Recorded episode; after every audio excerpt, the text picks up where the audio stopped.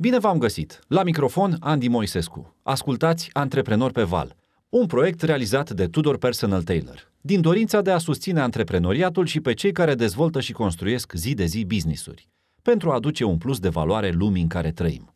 În episodul de față îl avem alături pe Alin Copândeanu, cofondator al Tudor Personal Tailor.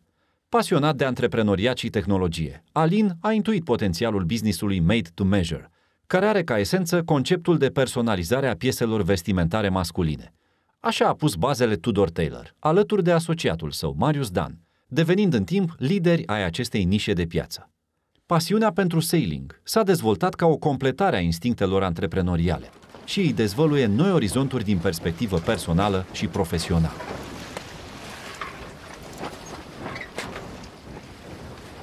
Noi trebuie să avem puterea să recunoaștem, Alin, că noi suntem vinovați pentru tot ce se întâmplă și se vede acum. Da, e o vinovăție pozitivă, aș spune. E și împărțită. Și împărțită. Sigur, ea pleacă de la tine, pentru că tu ești cel care m-ai curentat pe mine cu sailing-ul. Eu am dat scânteia. Ai dat și- scânteia, suficient a fost. S-a zis, nu trebuia aprins să dai mai focul. mult. Era, gazul era oricum, ieșea din plin de ce. La prima scânteie a luat-o Exact. direct, fără discuție. Uh, iar eu am zis că dacă tot uh, avem pasiunea asta în comun, de ce nu putem să mergem puțin mai departe? Categoric. Și dacă e vorba să susținem antreprenoriatul și antreprenorii și să ne bucure ideea asta, de ce n-am face-o exact acolo unde ne simțim noi cel mai bine? Adică pe o punte. Corect. Împărtășim uh, pasiunea și aducem oameni noi în, uh, în, în zona asta de sailing. Că până la urmă, dacă sunt niște lucruri care îți plac, trebuie să le împărtășești și cu ceilalți, nu? Așa creezi mai multă valoare și emoție pozitivă. Nu are cumva la fel stau lucrurile și în uh, antreprenoriat? Nu e tot pasiunea la mijloc? Uh, Depinde. Depinde de scopul fiecăruia. Pentru anumiți oameni, cum e și pentru mine, pasiunea e un uh, vector foarte important în antreprenoriat, dar sunt și alți antreprenori care au uh, altă motivație. Fie că e vorba de o motivație financiară, fie că e vorba de doar o flexibilitate a programului, fie că e o ambiție sau, uh, nu știu, vor să demonstreze ceva cuiva, poate părinților care uh, își doresc de obicei siguranță sau cel puțin așa era Da, da, pe un serviciu. vremuri. Un serviciu sigur. Da. Da. Ești un serviciu sigur, mămică. Cu toții am trecut. Probabil că tu fiind dintr-o generație mai tânără, ca să zic așa, poate că lucrurile astea s-au simțit mai puțin la tine. Da, la mine e cazul fericit. Eu am crescut odată cu acest uh, uh, concept de antreprenoriat, am crescut odată cu el și mă bucur că s-a întâmplat așa pentru că um, cred că ți-am mai spus, înainte era conotația asta uh, negativă a omului de afaceri, acum e o conotație pozitivă a antreprenorului. A devenit chiar ceva și, foarte cool. Da, din fericire am prins tranziția asta de la oameni de afaceri da, care au priviți uh, negativ că au făcut uh, niște lucruri și s-au îmbogățit la antreprenor care e o persoană ce creează, ce aduce plus valoare, deci e privit uh, într-un mod pozitiv. Care e motivația care te-a determinat pe tine să faci pasul ăsta? Da, m-am, Sau m-am tot motivațiile pot gândit, fi mai multe. uh, la mine a venit mai natural, adică eu, nu a, n-a fost nevoie să-mi pun întrebarea vreau să fiu antreprenor, pentru că n-am fost niciodată angajat, la mine a pur și simplu așa a decurs viața. Da. M-am gândit așa cumva, prima acțiune antreprenorială a fost în clasa a 5-a și de atunci am tot căutat, probabil de când eram mic, să am o independență financiară. Că dacă vreau să-mi cumpăr o jucărie, un calculator, un telefon, Da? vreau să am un buget al meu și Nu atunci... cerai bani. Uh, poate mai ceream o completare, că dacă, cu siguranță părinții m-au ajutat de fiecare dată când am uh, avut nevoie, dar uh, mi-a plăcut să am o independență. Care a fost? Nu, nu eram genul care să mă duc să cer bani de ciocolată acasă. Am înțeles, Încă de, încerca să de când produci tu eram ceva. mic, mă duceam, nu știu, făceam cumpărăturile și părinții îmi lăsau restul și atunci strângeam acel rest și îmi făceam banii mei de buzunar. După aia am mai crescut și am început să am diferite inițiative. pri- inițiative. Începându-mă la calculatoare, am făcut uh, na, instalări de software, uh, reparat, montat cabluri etc. la toți prietenii și vecinii și uh, a fost o variantă prin care mi-am câștigat banii când eram mic. Dar între a cincea, ce ai făcut între a cincea? Între a cincea am făcut Antreprenorial. diplome.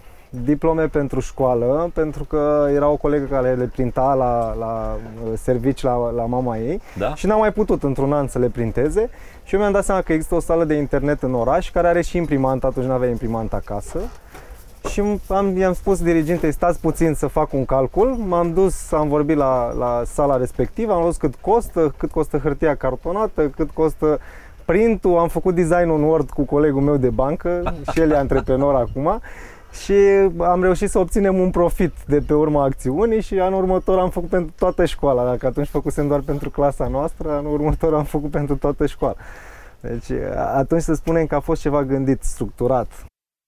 Calculatoare, zici? Da, a fost uh, și este în continuare o pasiune și partea asta de tehnologie. Uh, am prins și aici o tranziție, nu de la niște calculatoare foarte puțin performante până la niște smartphone-uri acum care fac absolut tot. Și nu avea cum să nu fie o pasiune, mai ales Nu-ți că eu mai sunt zic ce un tranziție tip... am prins eu, de la Fortran 77 la când se instrucțiunile se scriau pe cartele perforate. Da, sunt curios cum o să reacționeze copiii mei când o să le arăt, nu știu, o dischetă, un floppy disk, da, un, nici CD-ul nu o să-l mai înțeleagă probabil peste câțiva ani, tot o să fie in the cloud. Absolut. Uh, Dar da, și partea asta de tehnologie e o pasiune pentru mine și așa am ajuns să fac uh, informatică la Universitatea București, ca și facultate. Încerc să înțeleg cum de la informatică s-a ajuns la Tudor Taylor. Păi uh, Tudor Taylor are mai mult legătura cu antreprenoriatul. Adică e un proiect, da, cumva în urma unei călătorii uh, în, în Marea Britanie, uh, asociatul meu și cu mine am observat lipsa asta, golul ăsta pe piața din România și ni s-a părut foarte interesant proiectul în sine. Deși nu aveam un background în zona asta de fashion, ni s-a părut foarte interesant cum pe măsura ta îți faci niște niște haine uh, care sunt customizate și îți alegi toate detaliile, așa cum se întâmplă în cazul mașinilor. Îți alegi culoarea căptușelii, țesătura nasturii și era un, un concept interesant și am zis ok, hai să go for it. Deși cumva eu am așa în, în memoria vizuală niște mici magazinașe pe care scria croitorie și care bineînțeles că au dispărut pentru că au venit buticurile care au luat locul. Da, în- pe vremuri exista conceptul ăsta de croitorie customizată, Da. uh, dar încet încet el s-a prăfuit și n-a mai fost interesant. După aia a venit partea asta de retail modern, magazine mari cu foarte multe produse și oamenii au fost uh, captați acolo, au fost Era ceva captivați nou. de, da. Dar acum există o reîntoarcere la ideea asta de unicitate și personalizare în o- orice uh, gen de produs. De la haine, mașini, ceasuri, bijuterii, încălțăminte, absolut orice. Cumva fiecare om vrea să-și pună amprenta, vrea să-și pună personalitatea în produsele respective. Nu ți-a fost frică să intri pe un teritoriu care nu avea practic nicio legătură cu pasiunile tale directe de până atunci? Frică nu știu dacă e cuvântul potrivit. Sunt niște emoții puternice la mijloc, dar până la urmă nu aveam ce pierde. Adică noi am fost o companie care a pornit de la zero, cu câteva mii de euro investiție, ca și conceptul ăla american, companie plecată din garaj, ce poți să pierzi? Adică nu ne-am îndatorat să ne punem casa gaj, riscul era să pierdem o sumă acumulată destul de mică, deci potențialul era mai mult de câștig decât de pierdere. Dar cine să pricepea la croit? Ne-am luat în echipă, pentru că e vorba întotdeauna despre o echipă, nu despre un singur om sau da. doar despre fondatori. Și încă de la început ne-am luat un maestru croitor cu foarte mulți ani de experiență, peste 50 de ani de experiență și el a fost partea tehnică. Noi eram uh, cu zona de antreprenoriat, de management, de marketing și partea tehnică întotdeauna a fost foarte solidă, pentru că acolo nu puteai să dai greș în fața clienților să-i dezamăgești. Dar revenind, echipa e, e importantă și astăzi și deși eu sunt un tip mai analitic, pentru că ți-am povestit și de partea de informatică, uh, când am început business-ul credeam că e important să ai cunoștințele necesare. Fie că e vorba de Așa uh, financiar, cunoștințe tehnice, mi s-ar părea și mie logic. uh, partea asta de structură, dar nu e, nu e despre asta. Business este despre oameni și contează mai mult să știi să comunici, să interacționezi cu oamenii, să-i pui împreună astfel încât să fie așa ca o orchestră care sună bine împreună. Da? Un singur instrument poate nu e perfect întotdeauna, dar o orchestră face diferența și așa e și în business. De multe ori specializarea e o limitare, pentru că te gândești la ceea ce știi tu să faci Ok. și te limitezi. Cu siguranță sunt oameni mult mai buni decât tine și atunci dacă îi aduci într-o uh, echipă care se simte bine împreună și lucrează, și vor performa într-un, într-un final mult mai bine decât ai face-o tu singur. A mers ușor din prima povestea? Nu, nu. Eu am uh, o, un quote, am o, o, o zicală care îmi place foarte mult, că overnight success usually takes 15 years. Adică au trecut 10 ani de când am început uh, și o călătorie care uh, categoric a avut și suișuri și coborâșuri, dar uh, s-a, s-a întâmplat organic, step by step. Și asta a făcut să fie o construcție solidă și cu bune și cu grele, dar după 10 ani suntem astăzi unde suntem. Probabil cine se uită din afară vede rezultatul și gândește un pic superficial, dar în spate sunt niște ani. Sunt niște greutăți, niște uh, foarte multe ore de muncă, ani de muncă. Uh, e, e un pic mai mult decât ceea ce se da, vede. a luat motorul de la prima cheie? A pornit așa? N-ai avut momente în care... Hai, n-am dat faliment niciodată. Second toți am, am mai avut pe parcurs, dar nu, nu atât de, de nu, nu gânduri atât de puternice încât să, să zic, băi, aș vrea să renunț. Uh, cumva am învățat și mi-am asumat că antreprenoriatul are și părți neplăcute, dificile, da? dacă comparăm cu o călătorie cu barca. Okay. Pleci să te simți bine. Da. Îți alegi o destinație, nu știu, vrei să mergi pe o insulă, pe traseu întâlnești o furtună, da? E inevitabil în niște ani de zile să nu prinzi furtuni. Ce faci, renunți la prima furtună sau înveți ceva din furtuna respectivă și devii mai bun apoi? Cam așa e și în antreprenoriat. Când ai de niște greutăți, ce nu te omoară te face mai puternic. Cine reprezintă publicul țintă pentru tine? Pentru, pentru noi uh, sunt două categorii mari. Oamenii de business care poartă daily genul ăsta de, de ținută și care vor să comunice ceva prin, uh, prin ținuta pe care o poartă, vor să aibă încredere, să performeze mai bine. Pentru că o ținută frumoasă care te reprezintă îți dă încredere. Ăsta e un aspect mai greu de explicat nu e doar despre a te îmbrăca, adică n-am cu ce să mă îmbrac și trebuie să-mi cumpăr o haină. E vorba, mă îmbrac cu ceva astfel încât eu mă voi simți bine și mai puternic și mai încrezător și voi avea rezultate din activitatea mea, rezultate mult mai bune. Uh, și e mai o cat... de respect? Da, de respect și pentru tine și pentru cei cu care uh, te întâlnești. Da, chiar și dacă urmărim filmele cu, cu mafioți italieni, da, era mm, și nu numai, și în zona de Statele Unite, acolo era cumva un cod uh, tacit că la o întâlnire trebuie să fim îmbrăcat la costum. Sigur. Și era o formă de respect. Sigur, sigur. și și în ziua de azi poate fi păstrată și, și această variantă, dar în primul rând e un respect pentru, pentru tine. Avem oamenii de afaceri deoparte și cealaltă categorie? Cealaltă categorie e formată din cei care participă la diferite evenimente. Fie că e vorba de o ceremonie. Practic oricine. Da, evenimente personale, nu neapărat legate de, de zona de business și acolo publicul e mai variat. Adică și ca vârstă și ca ocupație poate să fie cam din orice domeniu și de la vârste fragede până la vârste mai înaintate. Și de ce crezi că te aleg pe tine? Pentru că noi punem îi punem pe ei în centrul atenției și dincolo de a le oferi un produs, le oferim o experiență și o, o grijă astfel încât ei să se simtă bine, să-și ia de pe, de pe cap această grijă și să se simtă bine pentru eveniment sau pentru întâlnirea de business de care au nevoie. Le rezolvăm uh, o, o, o, o bucată importantă din, din viața lor astfel încât ei să se simtă bine. Ca să mă întorc puțin la sailing și la similitudine cu, o, similitudinile cu antreprenoriatul. Uh, ar putea să fie și eleganța o punte comună între cele două?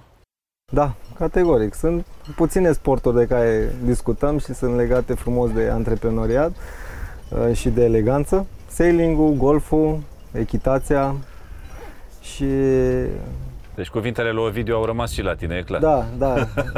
Dacă el mi-a fost profesor de sailing, la cu siguranță are meu, da. o influență importantă asupra mea. Uh, da, revenind, eleganța clar e, e prezent aici uh, și iară ca și comparație, o parte, un segment frumos este că și în antreprenoriat, ca și în sailing, nu e vorba doar despre destinație, ca și în viață de altfel nu contează numai destinația, contează călătoria. Așa e. Că și în sailing, dacă îți propui să pleci, nu știu, către o insulă sau să traversezi un ocean, nu contează doar că ai ajuns acolo, contează ce ai făcut pe, pe drum, ce ai făcut în acea călătorie. Și așa e și în antreprenoriat. nu e doar scopul acela. La început poate mulți își pun un scop, nu știu, să-și cumpere o casă, să facă o anumită cifră de afaceri, să-și cumpere o anumită mașină. Dar nu doar asta contează, pentru că altfel trece viața pe lângă tine. Știi? Important, importantă călătoria, ce faci zi de zi. Oamenii care sunt în jur, activitatea pe care o faci, îți face plăcere. Ok, nu o să facă 100%, că sunt și niște lucruri, știu, poate contabile sau uh, birocrație care nu-ți place. Întotdeauna va fi un procent mic care nu-ți place. Da, dacă procentul majoritar îți, îți face plăcere, asta e important. Călătoria. Că și viața e la fel. Pleci, Sigur, ajungi într-un punct, dar contează ce ai făcut între. Sigur, sigur, sigur. Încerc să-mi dau seama așa cum ai descoperit, cum ai trecut de la una la alta. Pasionatul de calculatoare care a descoperit o oportunitate Păi îți explic zona de simplu haine. și pragmatic. Da? În liceu am descoperit că sunt nu numai pasionat de tehnologie, dar sunt și bun. Am participat la niște olimpiade de informatică Unde ai și avut mi-am dat niște seama că mă pricep. Ok.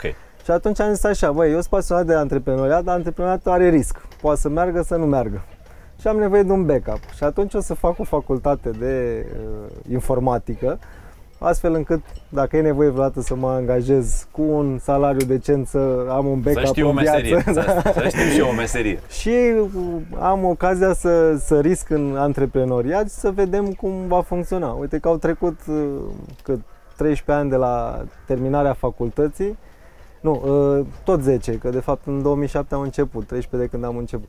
Uh, 10 ani de la terminarea facultății n-a fost nevoie să-mi activez backup-ul. Acum, sincer să fiu, nici nu știu dacă mai funcționează să activez Să- backup-ul, să că fii am cumva cam depășit. uitat. Da.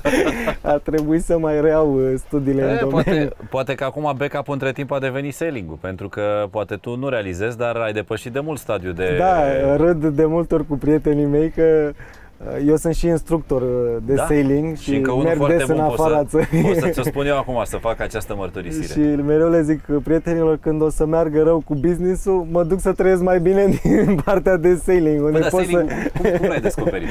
Uh, întâmplător. Ai dat și tu peste un alin, cum am dat eu? Uh, nu, nu, a fost pur și simplu întâmplător. Într-o vară nu aveam planuri de vacanță și Facebook-ul mi-a arătat un anunț Așa. cu o cabină liberă pe un velier, la niște prieteni, bineînțeles. Și am zis, ok, let's go for it. Mie mi se părea că sailing-ul e ceva, yachting-ul de fapt, că sailing-ul am descoperit că e ce, era ceva ce nu cunoșteam. Mă gândeam doar la acele iahturi mari pe care le vedeam în reviste, nu înțelegeam Da, ce înseamnă ok. vele, sailing. Da, da, da.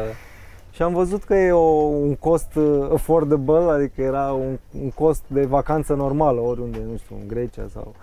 Uh, și am zis, let's go for it și când am pășit prima dată pe barcă și am, ieșit, am plecat din port, apu, apunea soarele, era așa o liniște uh, și o, un peisaj extraordinar și atunci am simțit, băi, e, m-a curentat.